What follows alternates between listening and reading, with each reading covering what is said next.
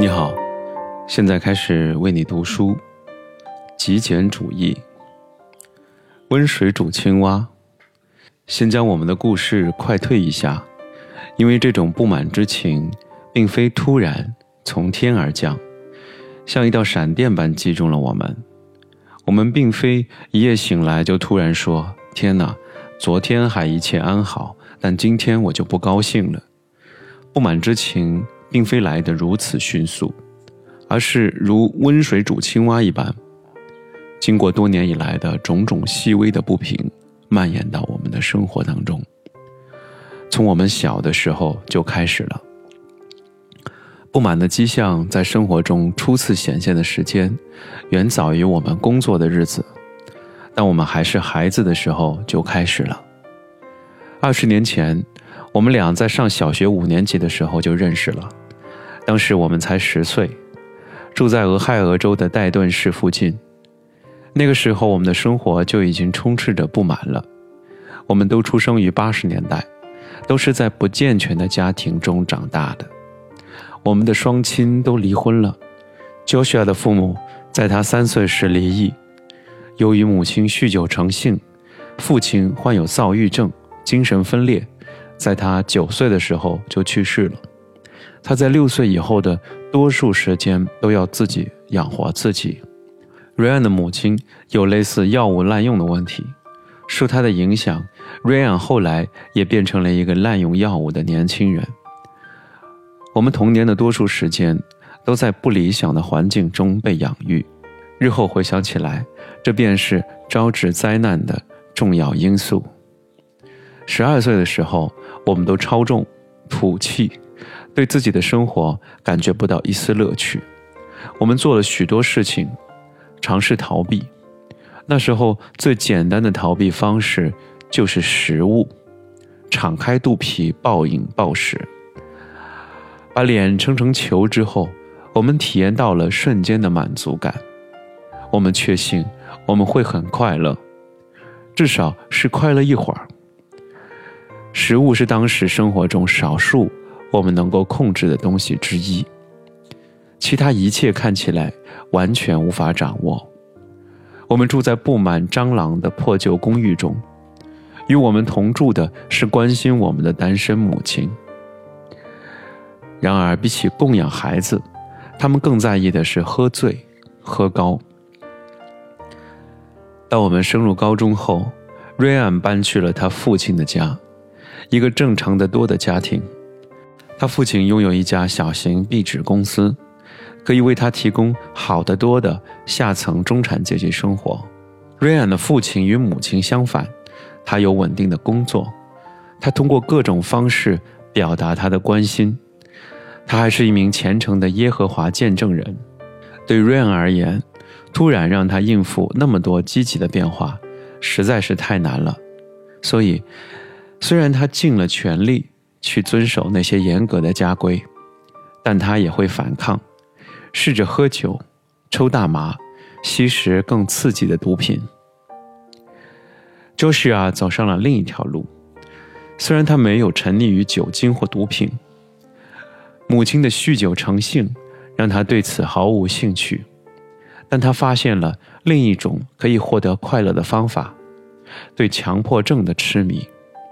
他发现，虽然他仍然不能控制自己的生活，摇摇欲坠的公寓，烂醉如泥的母亲，捉襟见肘的贫困，但是他可以控制自己。所以，他在高中的第一个年头，大幅减轻了体重。尽管是以不健康的绝食的方式，他还花费了很多时间去整理自己那微薄的资产。纠结于最细微的东西，在混乱的世界中寻找某种秩序。在高中的最后一年，一九九八年，我们有过一次值得纪念的谈话。这次谈话不知不觉中成为了转折点，将我们引入了消费主义的混乱和困惑当中。因为在相对贫困的环境中长大，所以我们认为。幸福快乐的关键就是金钱。确切来说，如果我们每年能挣五万美金，那一切都搞定了。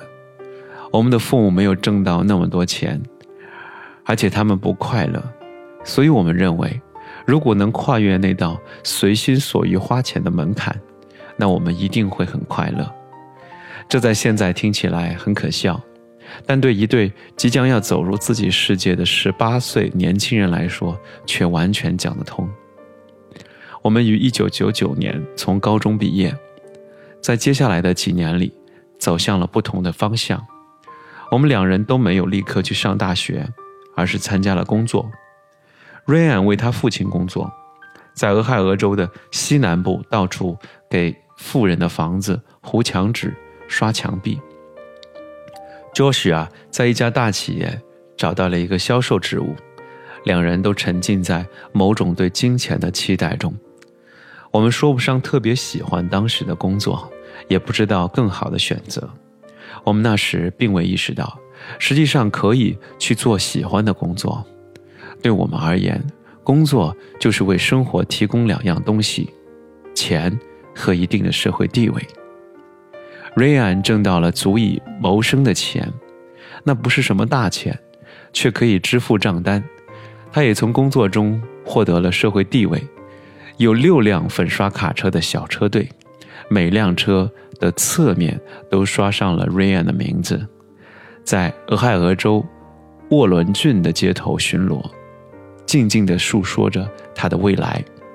总有一天，他会接管父亲的生意，将其变成自己的，甚至会传给他未来的孩子。明白这一点，令他感到安心。但瑞安也知道，刷墙生意没法让他变得富有。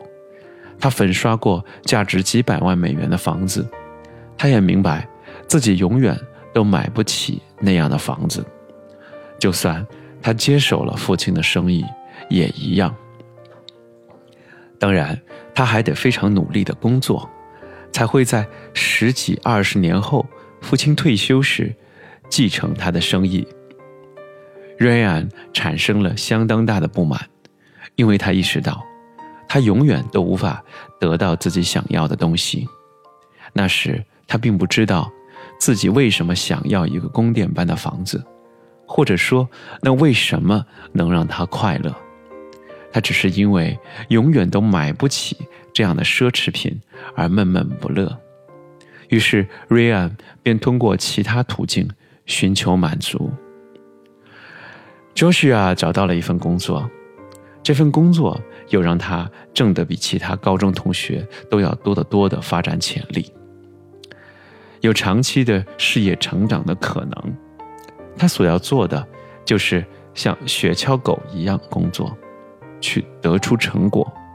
他便真的像狗一样去工作，经常连续一个多月，每周七天，从不间断的工作。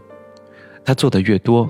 卖出的东西就越多，而他卖出的东西越多，赚得的钱，所获得的称赞也就越多。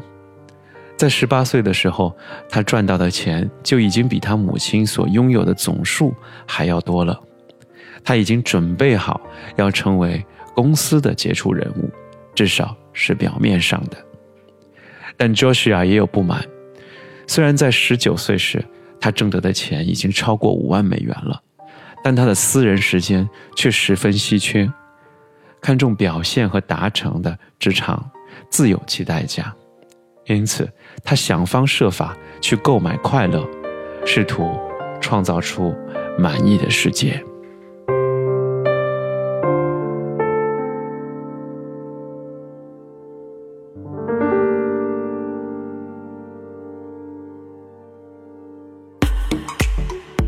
如果你喜欢我的音频，欢迎在评论区留下你的留言，或者给我点赞。